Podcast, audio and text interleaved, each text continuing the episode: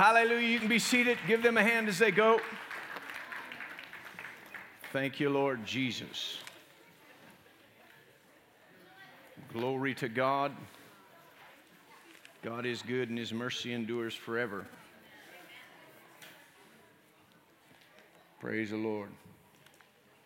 Somebody might say, now listen, do you think that's right? You just gave him some money for just finding the Word of God. Well, we just want to train them a little bit because, you know, uh, God is good that way. If you can give God word back to him, he says it'll cause you to be successful and to prosper. Amen. And so we want them to get the word of God down in their heart. And uh, we used to do that when we were in youth group, we'd come in. Of course, we got to where we knew it, but we didn't always know the scripture. So we always had our Bible with us. And so the youth leader would say, Okay, here we go. They call them sword drills. Is that what they call them? Sword drills, you know, because the Bible is the sword of the, the Spirit. Have sword drills. And so, you know, they'd have all kinds of, and so they'd say, uh, Find this scripture. And everybody's, and you just hear the words of the Bible just, or the, the the, the words, the, the pages of the Bible just flipping. And it's such a, you know, we don't think about it sometimes until later. But you know, what a cool sound to be in a youth room and the pages of the Bible just going while young people are finding the Word of God. It's amazing. Amen. Praise the Lord. Well, good to see you all tonight. Everybody who's joining us by uh, live stream or online, w- welcome. We're glad that you're here. Getting kind of an odd start uh, to the evening, but I just wanted to challenge the youth to get into the Word. We're coming to the end of 2020, and I believe in 2021, they need to have the Word of God. We need to have the Word of God uh, in our heart like never before. Amen? And to remind ourselves, to remind God, put Him in remembrance of what He said about us, what He said to us, what He said is there for us, because He has covered everything. He's given us everything that pertains to life and godliness, belongs to us through the knowledge of Him. And so we get to know his word, what he said, what he's done, in his death, burial, and resurrection. And there's so much going on in the world that even believers will be overcome by what the world is doing. But we are not to be overcome by the world, but we are to overcome the world. And this is the victory that overcomes the world our faith. Our faith. And you can't have faith. F.F. Uh, F. Bosworth said this, I quoted it this morning in his book, Christ the Healer, talking about healing. He said, faith begins where the will of God is known. Faith begins where the will of God is known. If you don't know God's will concerning a situation, you can't exercise true faith in that, right? And so a lot of people are hope so, think so, maybe so Christians. But God never called us to be hope so, think so, maybe so Christians. He called us, He said that the just would live every day by faith in God. So if we don't pick up the word and we don't know what God's will is concerning any area of our life, He's given us everything that pertains to life and godliness. He's covered everything in here. We sometimes think, well, that was 2,000 years ago. How can He cover it? Because God knows the beginning from the end and the end from the beginning, right? God knew it before it ever started. He, he knew, and, and really, He's got a plan for you. And sometimes people think, well, He has a plan for me. Why is this happening? He has a plan for you, but the enemy also has a plan for you. And God has a plan for you, and the plan is for good and not for evil. It's a blessing and not cursing. It's for a future and a desired outcome in God. The enemy also has a plan for you, and he's come for no other reason except to kill, to steal, and to destroy. Jesus came that we might have life and have it more abundantly. So many times we don't know what the enemy has planned for us, so we can't avoid it. And so often we don't know what God has planned for us, so we're not benefiting from it. And so, to get the Word of God in our heart, faith begins where the will of God is known. Subsequent to that, he said the power of God can only be claimed where the will of God is known. So, we want power in our life. We want power to overcome sickness or disease, power to prosper, you know, a, a number of those things. But if we don't know that it's God's will for us, right? Deuteronomy chapter 8 says it's God's plan. God has given you the power to prosper or to get wealth. He's given you that power. But some people are told God doesn't want you to prosper, but God does want you to prosper. That's why He even told Joshua, He said, Listen, if you meditate in the word day and night and night and day, it will make your way prosperous and you'll have good success. Amen? Well, we want to just, if you weren't here this morning, uh, or weren't prepared with your local church tithes and offerings and you're here or you're online, you can give online. Uh, the numbers are up there. Uh, and you can just don't pass out the uh, envelopes right now because I'm going to cover two things at once. Uh, if you weren't here, uh, you can raise your hand. Just make sure when you get that, you put tithes and offerings. Or today is our day that we're taking up our offering for our missionaries to receive a Christmas bonus. And if you were in first service this morning, I apologize. I, I've went right over my head there, had it written down. I was ready and got off uh, praying and preaching and missed that. So we want to bless our missionaries. So uh, if you gave your tithes and offerings, but you were prepared for that, you can mark your envelope. But make sure to uh, mark your envelope or your giving for missionaries uh, Christmas so they get, uh, we, we disperse that to them for their Christmas bonus. Otherwise, T&O or tithes and offerings uh, for your local church tithes and offerings. So if you need an envelope, if you're given by uh, uh, cash or debit or credit card, raise your hand. The ushers will give you an envelope. If you're watching online, you want to give to uh, the missionaries for their Christmas bonus, uh, you can do that online as well as you can give your offerings online. We're always thankful uh, for your giving, for your blessing. man, I saw coats coming out of the boxes out there. Thank you for doing that. some of you have given. We have five uh, families that we're giving uh, boxes to for Christmas and gifts and all that. And we appreciate uh, generosity and giving towards those families in need. And uh, praise the Lord, we're just going to uh, see more and more. Bev does our extended table, which we're going to take all the coats there. But I, I just love what Bev is doing at Thanksgiving. Many of you don't know this. You know, we minister at the extended table one night a week. And so, with all the COVID stuff, they've been handing out lunches and stuff. And she just has such a heart for those people that came Thanksgiving. They were pretty much not going to do a Thanksgiving, if I, if I got this all uh, right, or they were just going to give out those lunches. And so she called the hospital and uh, asked the hospital if they would make hot dinners for all the people coming. And so the hot, they did hot dinners for Thanksgiving for all them, and they're going to do it at Christmas again. And so Bev uh, is heading that up. A team of people, not, not just from New Creation Church, a team from Extended Table is going to do that. And while they give them that hot dinner, uh, uh, they're going to also hand out coats and gloves and all the things that you've brought and others. And so uh, praise the Lord. For some, that'll be an awesome Christmas, a warm Christmas, and uh, certainly there's more and more that we can do, and uh, we're going to focus on that in 2021, just a little bit more than we have. Our, our mission to love, lift, and reach people. Amen. Praise the Lord. Well, open your Bibles to Romans chapter 10 and verse 8. We're going to uh, pick up or intermingle, whatever you want to call it, with where we left off uh, last Sunday night. And we're going to talk about faith's confession uh, to understand really what it means, uh, the power of what comes out of our mouth, and, and the power that we have in what we say.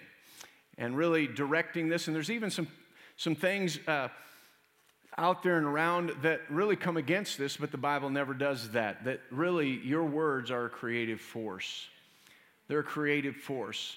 And we know that they're a creative force, they're a powerful force. You know that words are a powerful force. Just somebody, let somebody use their words against you.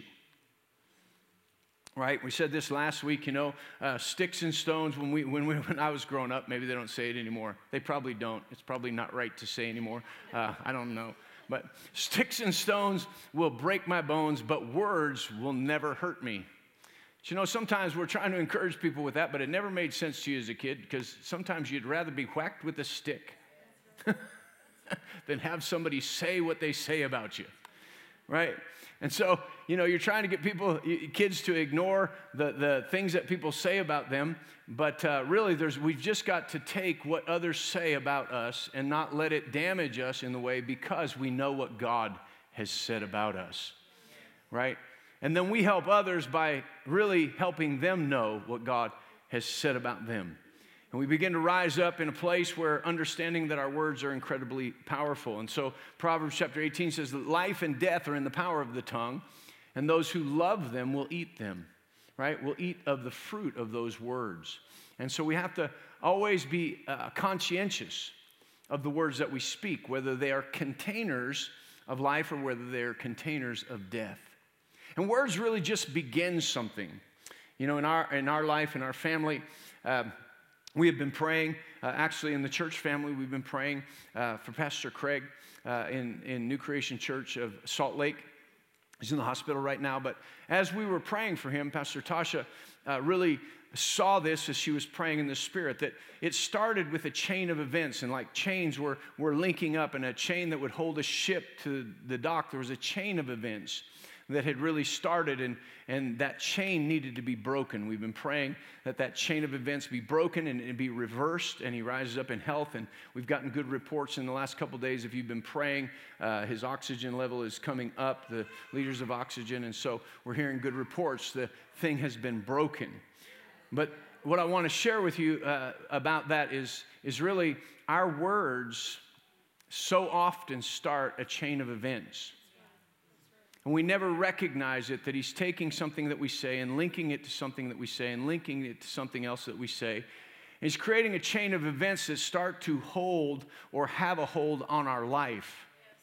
And if we're not careful, there's one thing where we make a chain of events where our words begin to build this, this mighty fortress that is what God has for us, or that we have through our words chains that begin to hold and to bind us.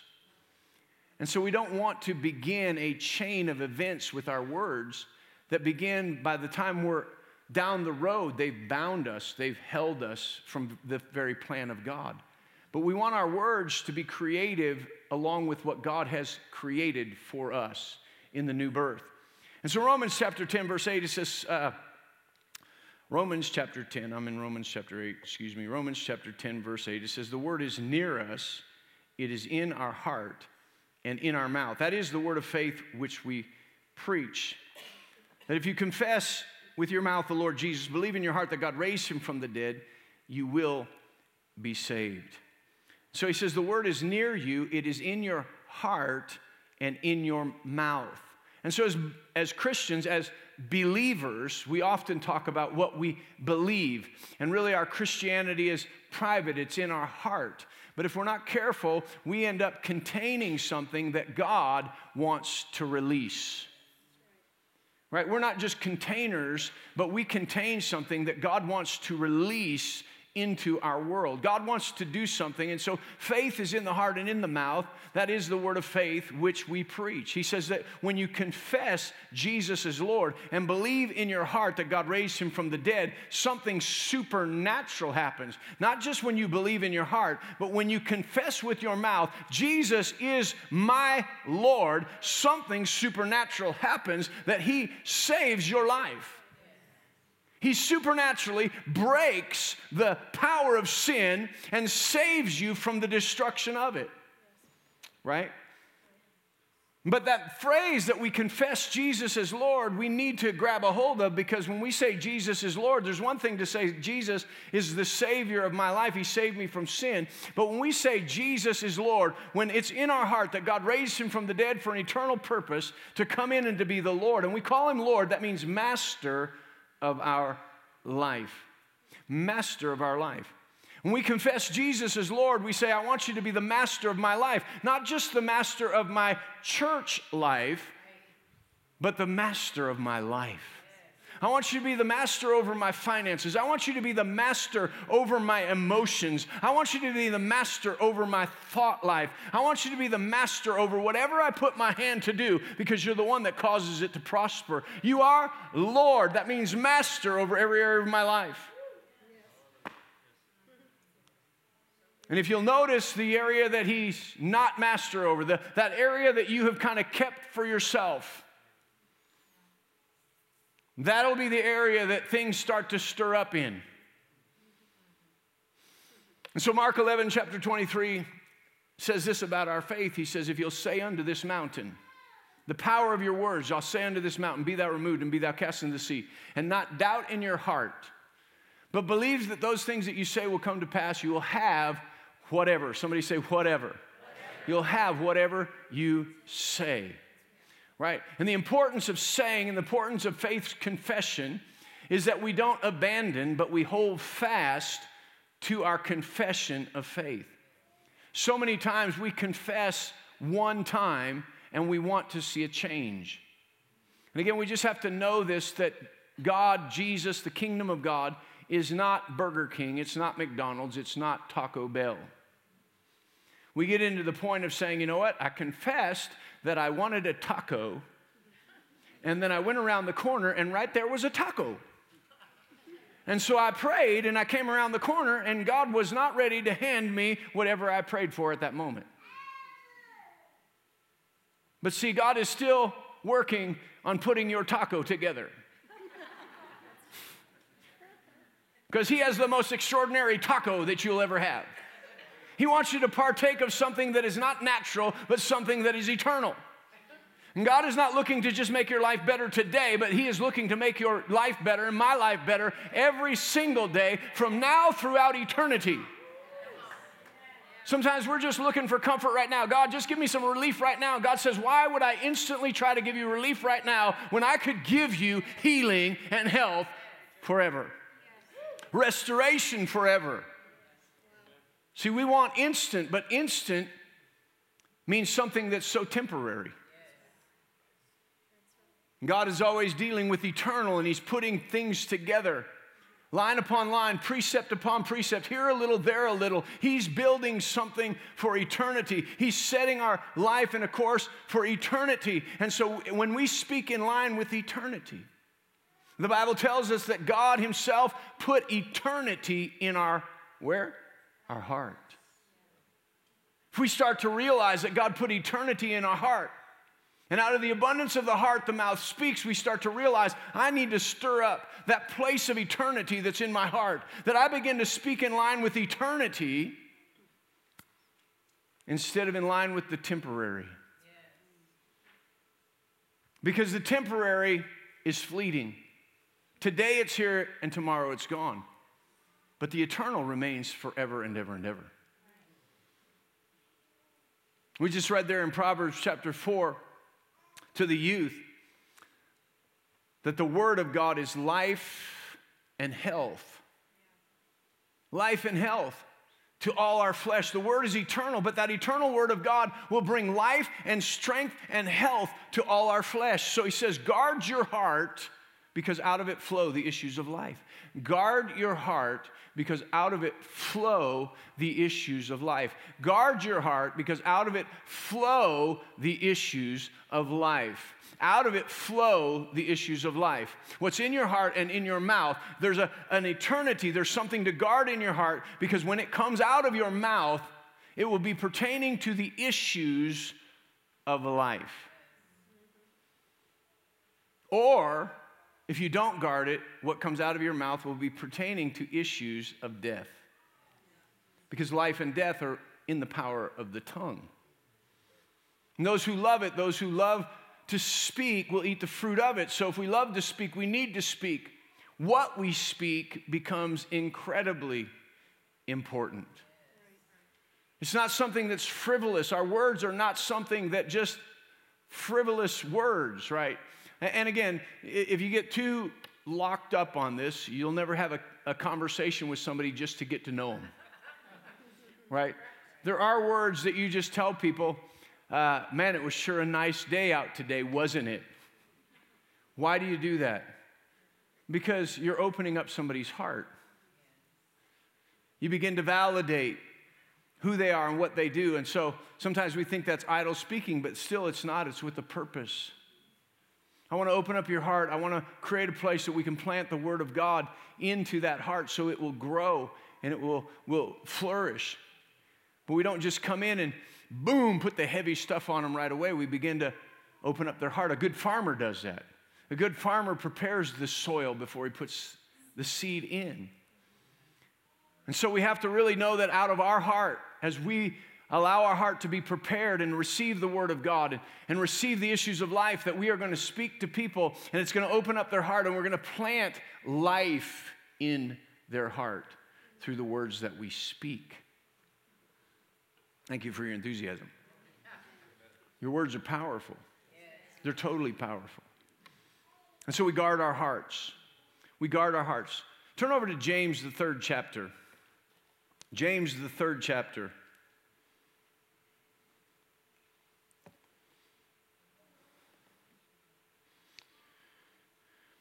I know many of you and you know these scriptures, but as I said last week, it's Peter said in 2 Peter chapter 1, I know you may know these things, but it, they're so important as long as we're in this tent, this earthly house together, we just keep reminding one another of the good things that God has said. Here in verse 1, it says, My brethren, let not many of you become teachers, knowing that we shall receive a stricter judgment. For if we stumble, for we all stumble in many things. If anyone does not stumble in word, he is a perfect or a complete or mature person, able also to bridle the whole body. Come on, the tongue. We think the tongue has nothing to do with what our body is doing, right? Indeed, we put bits in horses' mouths that they may obey us. And we turn their whole body.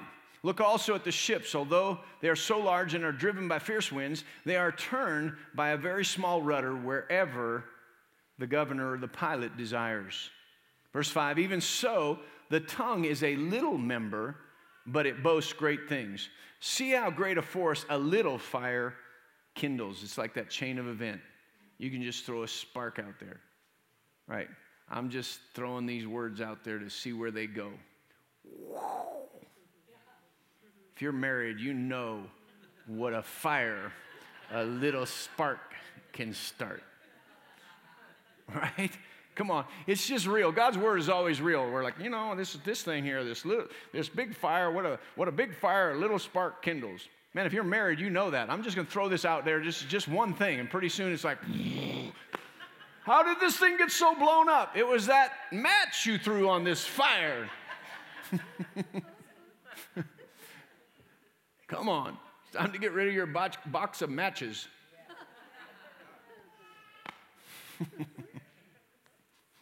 Praise the Lord. Some of us got a whole pocket full of fire starter.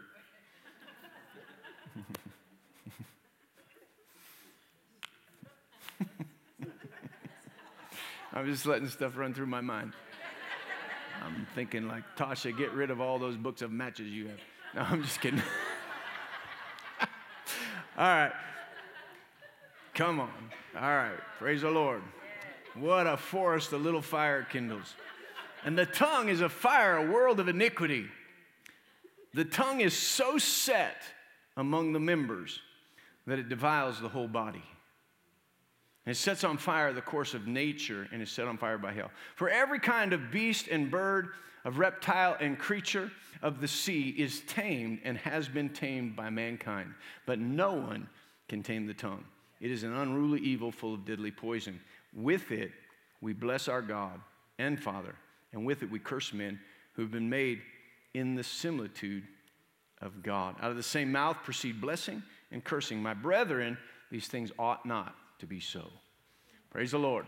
He said, There's just something, your, your, your tongue, my tongue, if we're not careful, it wants to run wild. It just wants to run wild. It wants to take you over here, and it wants to take you over there, and it wants to say this, and it wants to say that. It wants to do this, it wants to do that, if you're not careful, right? And we have a, uh, we have a number of people, you know, who, how, whether they're created or they have this, they don't talk very much, right? And that's probably better, but if we don't talk very much, the de- enemy still can get an advantage over you. Right? I like what Mark Hankins says. He said, Never run at your giant with your mouth shut. Right? Your giant is talking to you. You might as well just talk to him. Right? You might as well load up your sling and start telling your giant it's his last day. You're going to knock him down and feed his carcasses to the bird right? That's what David did. David didn't sneak around, he stood up and he started telling the giant what he was about to do to him. And he didn't say it of his own pride. He said, You defy the armies of the Most High God, and God is with me. And so today, because you defy my God, you're coming down. Amen. Amen. There's things in your life that are defying the very promises of God. And it's time that we start setting our tongue to those things instead of what the enemy wants. Amen. Praise the Lord. And so turn over to Matthew, uh, or Luke, excuse me. We're going to look at a couple of things here. Luke, the sixth chapter, which we're going to look at one part tonight, but Luke, the sixth chapter, is, a, is an awesome uh, chapter in the Bible. I mean, they all are, but to read Luke chapter 6 uh, will help you. Luke's chapter 6, we're going to start in verse 43. It says, For a good tree does not bear bad fruit, nor does a bad tree bear good fruit. For every tree is known by its own fruit. For men do not gather figs from thorns, nor do they gather grapes from bramble bushes. A good man out of the good treasure of his heart brings forth good, and an evil man out of the evil treasure of his heart brings forth evil. For out of the abundance of the heart, the mouth speaks. Out of the abundance of the heart, the mouth speaks. Praise the Lord. And so we're the only ones as we talk about faith confession and we start to talk about the words that we speak, really no one else can judge our heart. God looks at our heart. But God says in salvation, we have the ability to judge our own heart.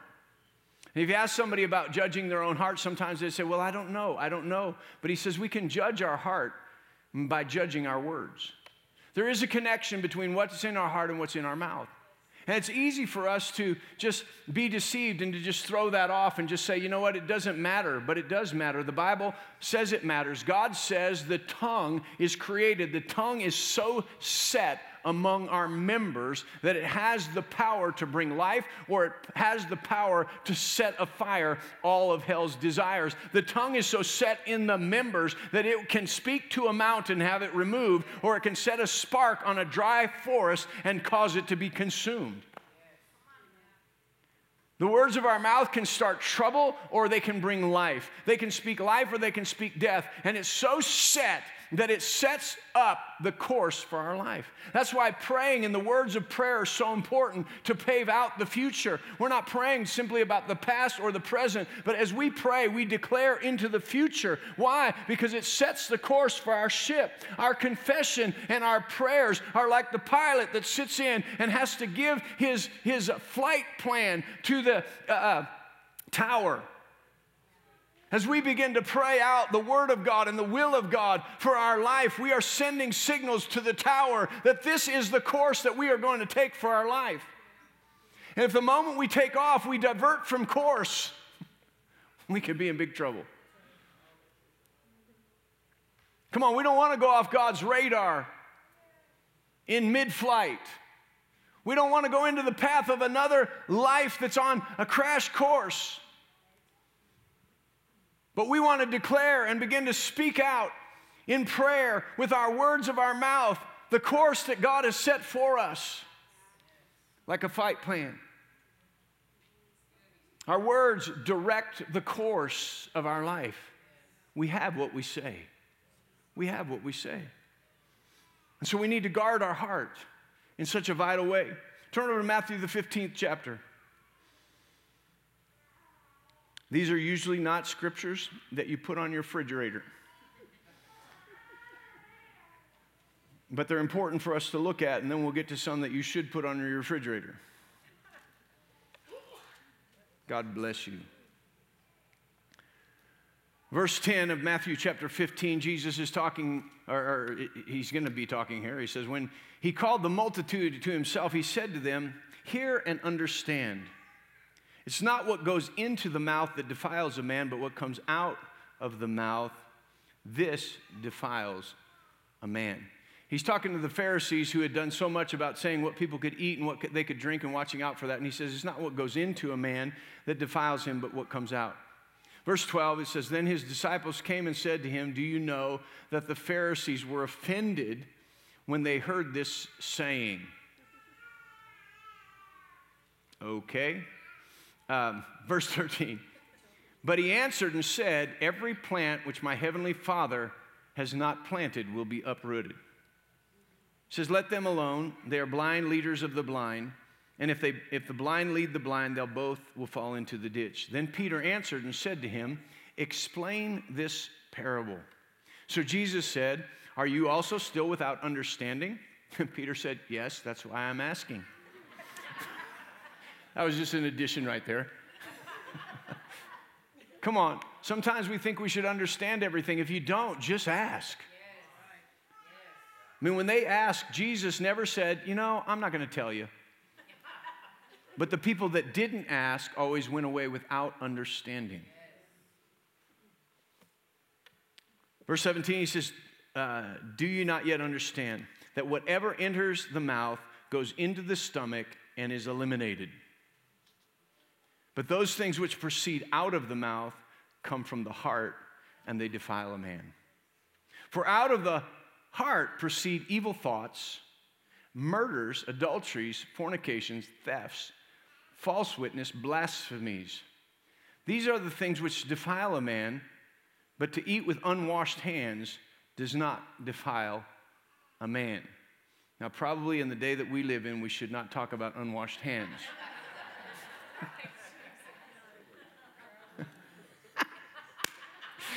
Come on. God looks down through time and he gets a chuckle, I'm sure.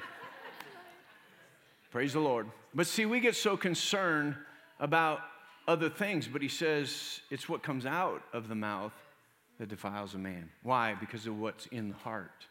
And we could look at this and say, well, I've never done these things. And this is the difference between living under grace and living under the law. And sometimes we don't understand the power of grace and what Jesus was saying about grace as he walked the earth. But he said, listen, you're not under the law. The grace is such a higher standard than the law. We uh, unfortunately have made grace a lower standard. Just go ahead and sin, it doesn't matter. God loves you anyway, forget about it. But that isn't what Jesus was saying. Jesus was saying the law is a law that is exposes the flesh and sin and how it affects, and you're un- unable and you don't have the power in the flesh to do it. So he said, under the Old Testament, you physically murdered a man, you got stoned to death. But under the New Testament, under grace, all you have to do is hate someone in your heart and you've already committed murder. See, grace is of the heart and the law is of the flesh. And the reason that we're not under the law anymore is because we've received Jesus Christ. And we live under a higher standard, empowered to do and overcome from the heart from the heart. And so he says, listen, there's all kinds of outward things that you can do or consume, and they're not really there. The, the, the, physical things that you consume, God already put something in there so that when you eat, actually it digests and it leaves the body. But it's what's in you that comes out that is actually defiling us.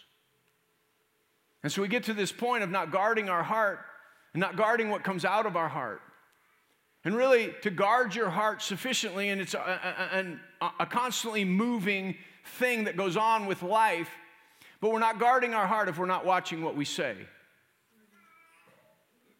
If we're not watching what we put into our heart, but half of what gets into our heart and comes out of our heart and goes into our heart and comes out of our heart is what we say. And God has a plan for that.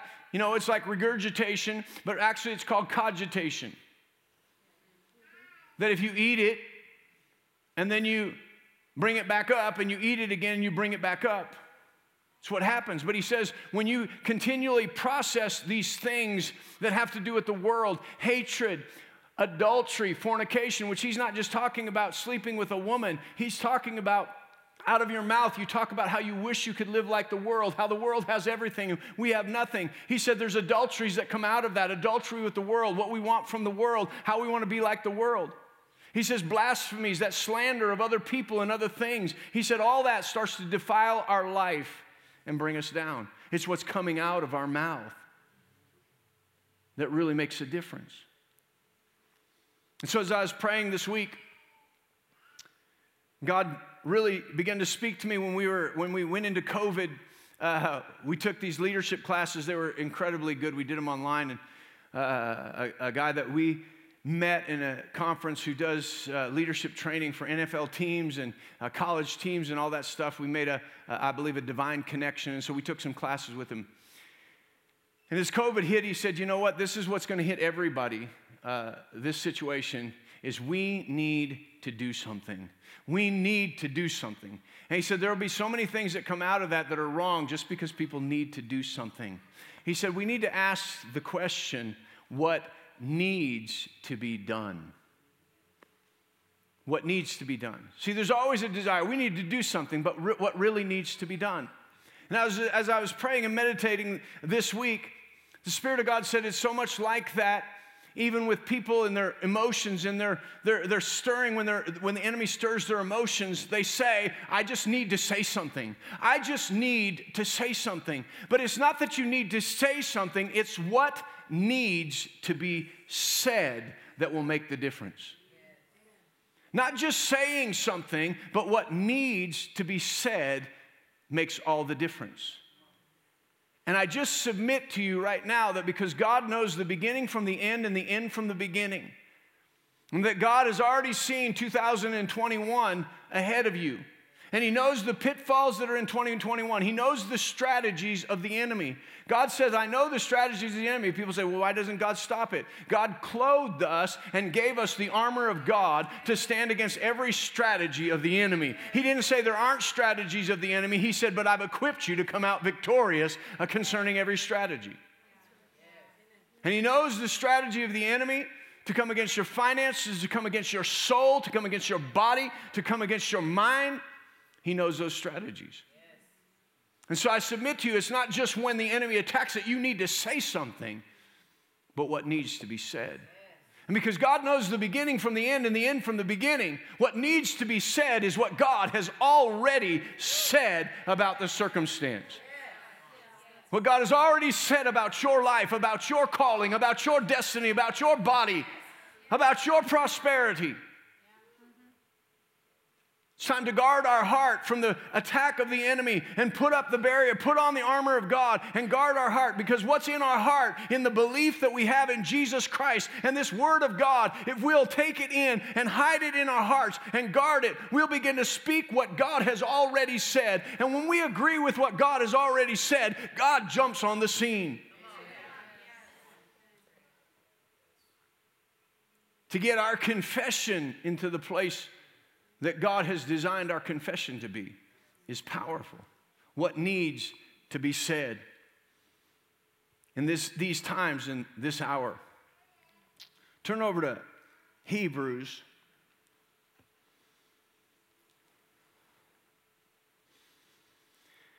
Hebrews chapter 13. Somebody say, God's good. God's good. Well, that's good. You got that right away. All right. Sometimes I have to encourage you on. That was good. Didn't shake the roof, but it was good. It was good. Praise God. Verse 15. Listen to this. He says, Therefore, by him, let us continually offer the sacrifice of praise to God. That is the fruit of our lips giving thanks to his name. Don't forget to do good and to share with, uh, for with such sacrifices, God is well pleased. Now, listen, we want to, I just want to clear up for a moment. A sacrifice isn't something that's drudgery, it's not what's left over, right? After we've said all kinds of stuff about a situation, then we give God praise. I mean, if you're there, give God praise. I'm not wherever. But the sacrifice, when God ever talks about a sacrifice, bringing a sacrifice, he actually is saying, bring your very best. Bring your very best. See, when they brought sacrifices in the Old Testament to God, they couldn't bring their second best.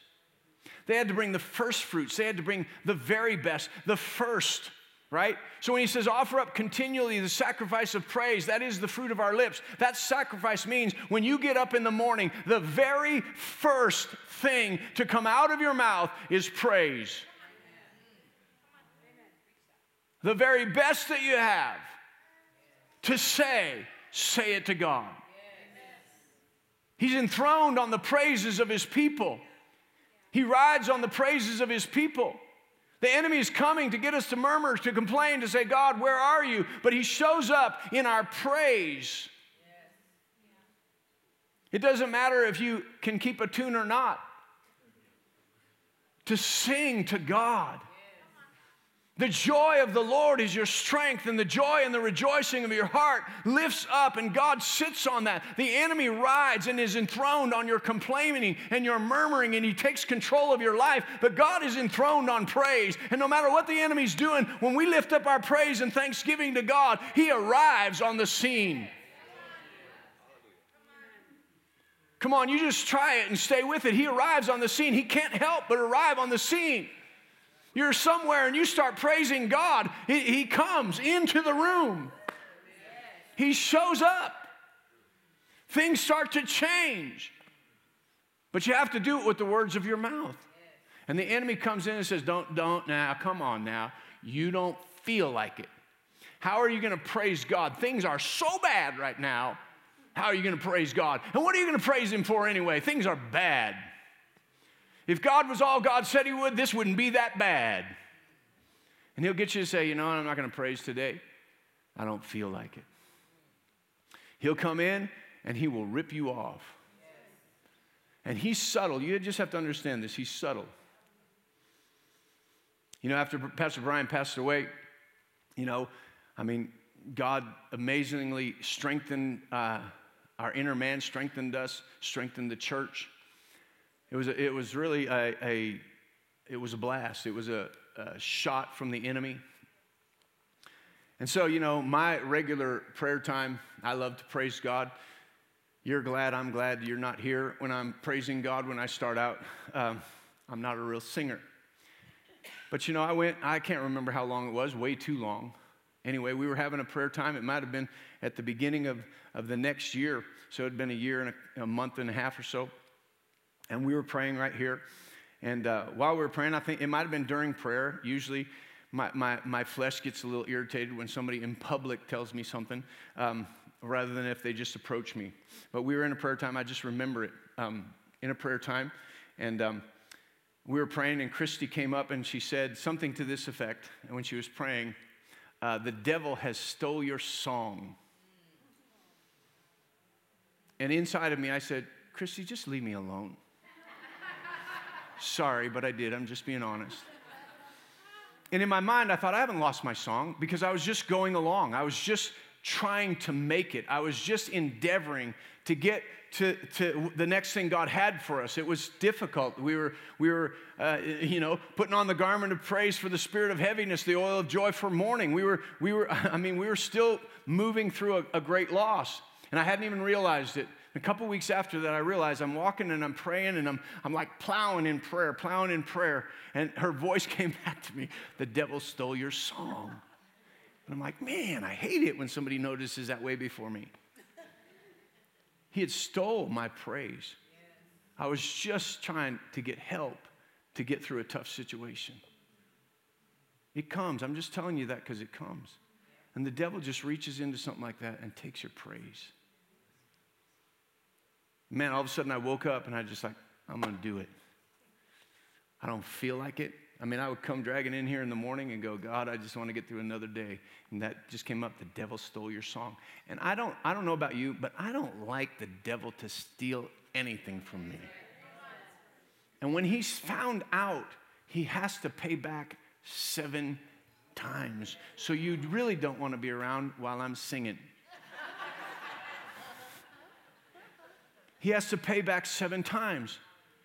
And I began to praise, and God began to bring me up and to bring me out and to bring us through. But it started with a sacrifice of praise. Part of your faith's confession is being able to stand up and praise Him when you don't feel like it. When you don't feel like it, the devil's trying to bombard you. You don't feel like it. Why do it? You don't feel like it. And that's the enemy trying to rob you. And you need to say, Shut up. I'm praising God. I'm giving my very best to Him.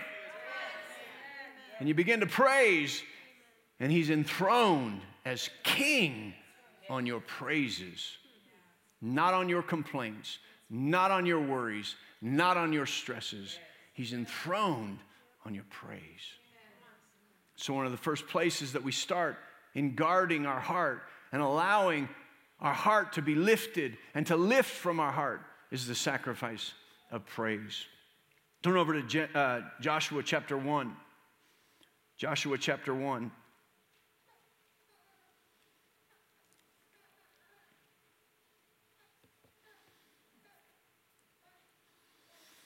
Verse 8, most of you know this. He says, The book of the law shall not depart from your mouth, but you shall meditate in it day and night, that you may observe to do according to all that is written in it. For then you will make your way prosperous, and then you will have good success. Listen, he says, meditate on it, don't let it depart from your mouth. Meditation isn't just thinking about the word, meditation is muttering the word. In other words, it's taking the Word of God, getting it down, bringing it up, letting it come down, bringing it up, letting it come down, bringing it up, letting it come down, bringing it up. It's meditating on the Word of God.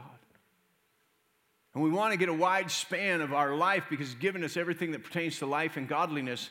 But it's time that where there's a need in your life or a situation in your life, that you begin to open up the Word of God and you begin to confess the Word of God. You begin to look at what God has said about you. You begin to look in, in, in the realm of, uh, of your finances and you begin to declare, Philippians chapter 4, verse 19, that my God supplies all of my need according to his riches and glory by Christ Jesus.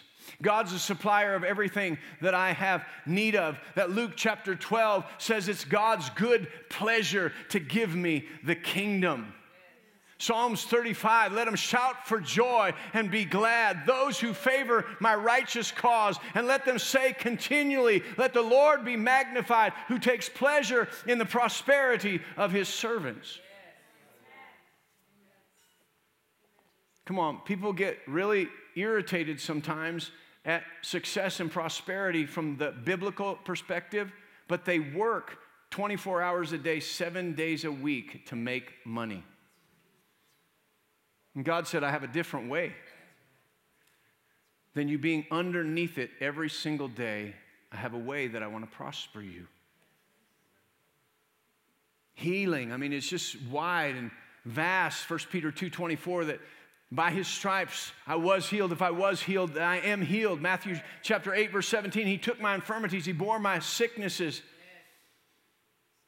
He was wounded for my, Isaiah 53, he was wounded for my transgression. He was bruised for my iniquities. The chastisement of my peace was upon him. By his stripes I am healed.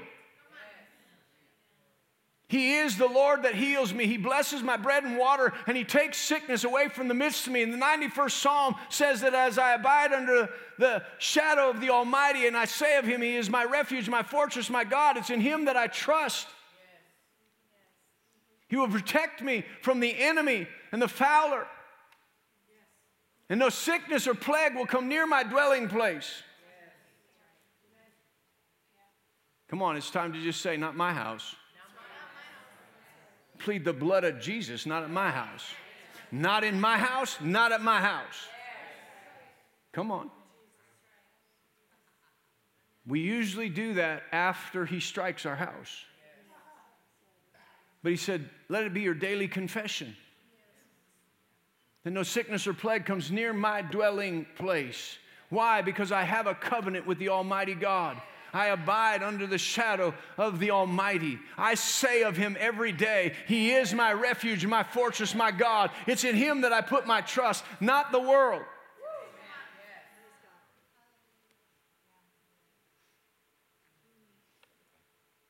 Sometimes the enemy attacks, we don't know what to do we begin to confess the authority that we have, that Jesus gave us authority over serpents and scorpions and over all the power of the enemy. When the enemy comes and speaks into our ear, we say, No, in Jesus' name.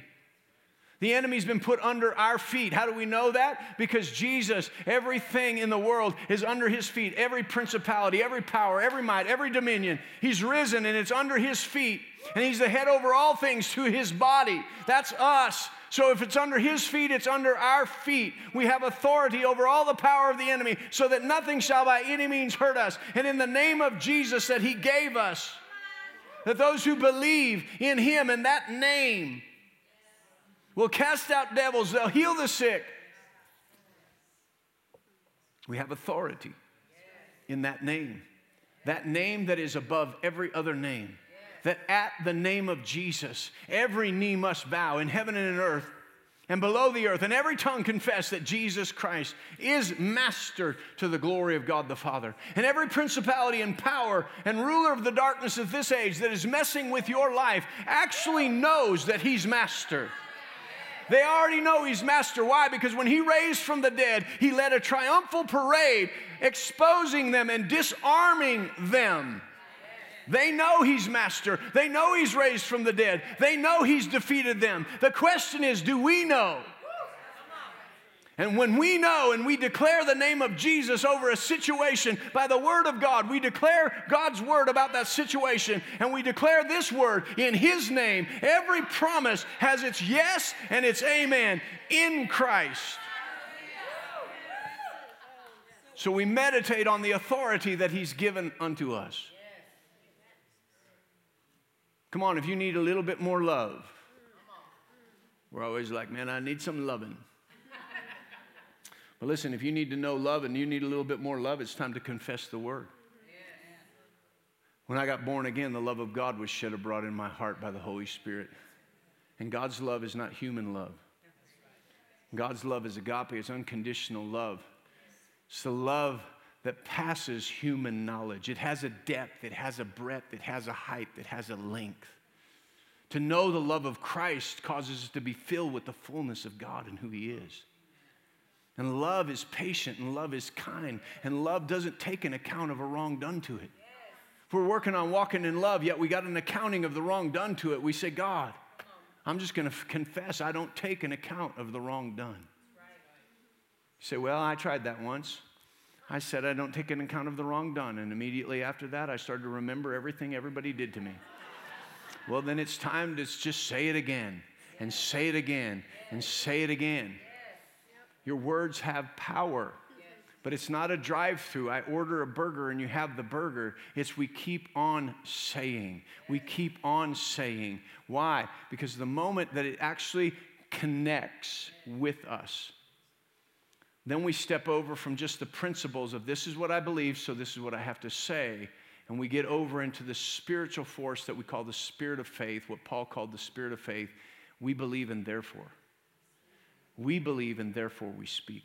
We don't have to think about it. We have guarded our heart and it's in our heart. And we believe and therefore we speak. What naturally or supernaturally comes out of our mouth at every instance because we've guarded our heart. We've put the Word of God in our heart. We've meditated on the Word of God concerning areas of our life the love, the joy, the peace, the goodness, the gentleness, the things that we live in that combat and stand against the desires of the flesh and of the mind right? The flesh wars against the spirit, the spirit against the flesh. The two are contrary to one another. Your flesh is trying to get your spirit man to not accomplish what God put in there, and your spirit is trying to get your flesh to not accomplish the destruction the enemy has planned. They're warring, but God gave us a promise. If we'll walk in the spirit, we will not fulfill the lust of the flesh. And part of walking in the spirit is confessing what God is doing in you, that He's producing love, the God kind of love, the joy, the peace, the goodness, the gentleness, the kindness, the self control control, the faithfulness.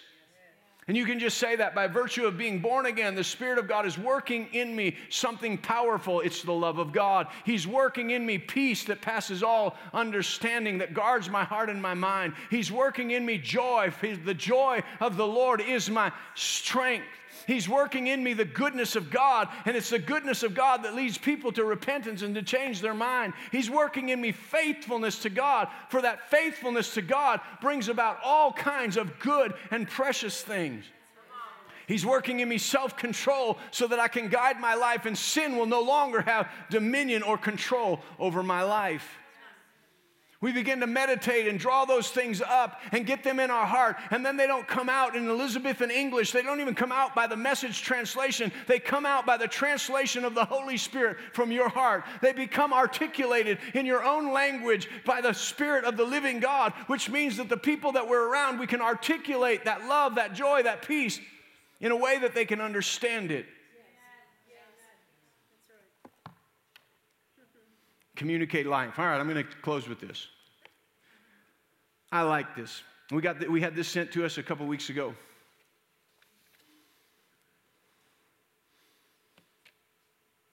Somebody was reminding us about the confession, so they sent this uh, from Pastor Mark Hankins. And so I'm just going to read it to you. It's, it's great. It's about confession.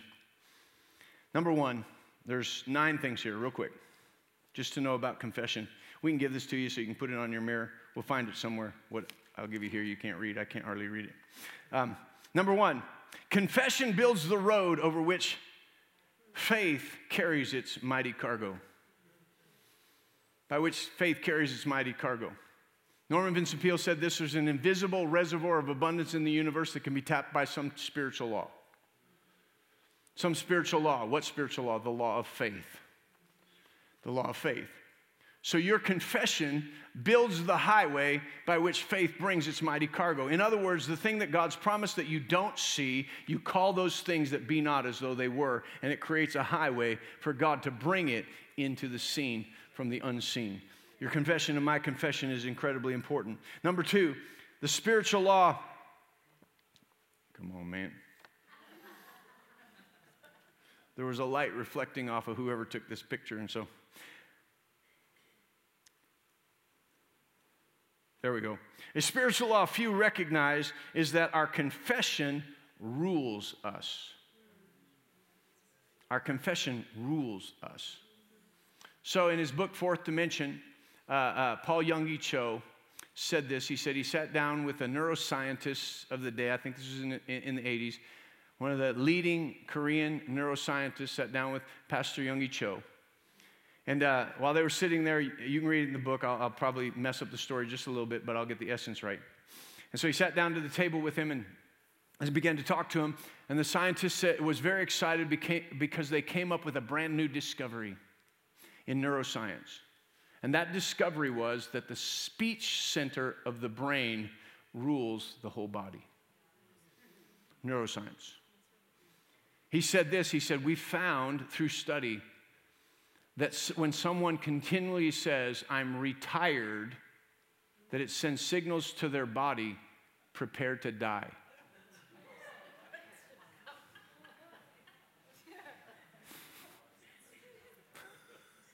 Come on, don't say I'm retired. Say I'm refired. Come on. He went on to share some examples, but Yonggi Cho said, Yes, I know this. Yes, I know this. He said, How can you know this? This is breaking science. This is new science of the day. He said, No, I got it from Dr. James. Dr. James. The tongue is so set that it rules the whole body. Rules the whole body. Praise the Lord. Number three, faith will never rise above the level of your confession. Your faith will never rise above the level of your confession. Number four, God can be no bigger in you than you confess Him to be. God can be no bigger in you than you confess Him to be. Come on, what are you confessing? What are you confessing? We need to just get back to a little bit of you confess it, you possess it. it's really a bummer if you're confessing bad things, right? If you're walking around with a faith confession and somebody says, You confess it, you possess it. Oh, I, I, I, am the righteousness of God in Christ. You possess it, you confess it. Or you confess it, you possess it. Right? We used to do that in the 80s. I know, you, you know, so many of you are younger, you don't know that. But that used to be when we were learning about confession, that was it. We had the confession police. And so if you just said, you know what, I'm sick and tired of that, you confess it, you possess it, you'll be sick and tired. So if you're talking negative, those things are a bummer. Those are a bummer. But if you're confessing good things, you're like, woo, I'll take it, I'll take it. And we just need to get back to that a little bit, not to put people down, but it'd be good when you said something bad for somebody to say, Really, is that what you want in your life? Because you would say this, you'd go, No, that's not what I want. Don't do me that. but yet at the same time, you're having what you say. See, it's just your emotions that say, Don't tell me that. I don't want to hear that right now. No, but it's what needs to be said. All right, we'll move on. I know a lot of husbands and wives are going, Don't say that, don't say that, don't say that. My wife will tell me that. When I say something bad, she'll tell me, You confess it, you possess it. All right. All right, you ready for the next one? Number five. Many Christians are weak, though sincere because they, Weak, though sincere, because they lack a bold confession of who they are in Christ. Many Christians are weak, though sincere, because they lack a bold confession of who they are in Christ. Number six, the confession of your lips that has grown out of faith in your heart will absolutely defeat the adversary in every combat.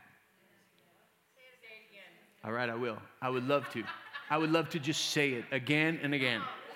It's our confession. We're having a little fun here online. I know you might, um, might not be able to hear all this, but she come. No, I'm just kidding. All right. Uh, all right. It, this is number six. Quit distracting me. Um, the confession of your lips that has grown out of faith in your heart will absolutely defeat the adversary in every combat. Number seven, the word will heal you if you will continually confess it. He sent his word and healed them. Number eight, nothing will establish and build your faith as quickly as confession. Nothing will establish and build your faith as quickly as confession. It's absolutely true. I challenge us, all of us, myself included, watch what you say from now through 2021, all year. Watch what you say, ask an accountability partner, or hold yourself accountable to what you say. And watch how quickly your faith grows. If you're speaking in line with God's word, a confidence, right? Which what Alan was talking about today in the offering. He's like, practice, practice, practice. Practice, practice, practice. Right? And so, practice, practice, practice. You can hold yourself accountable, or you can have somebody hold you accountable. Or we could make a church rule today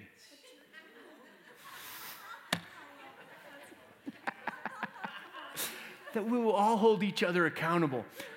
No, just kidding. Don't get nervous. You can pick your own accountability partner. I don't know. I had a good nap today, so I'm getting a little goofy. It's time to, to wrap up here. All right? All right. Uh, number eight nothing will establish, and oh, nine. Nine. Last but not least, your success and usefulness in this world is measured by your confession and the tenacity with which you hold fast to that confession. Your success and usefulness in this world is measured by your confession and the tenacity with which you hold fast to that confession.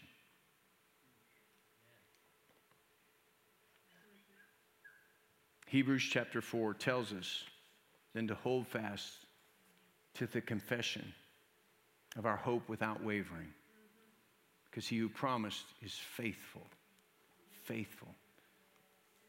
I think that's Hebrews 10:23. Hebrews 4 says, "Sings that we have a great high priest.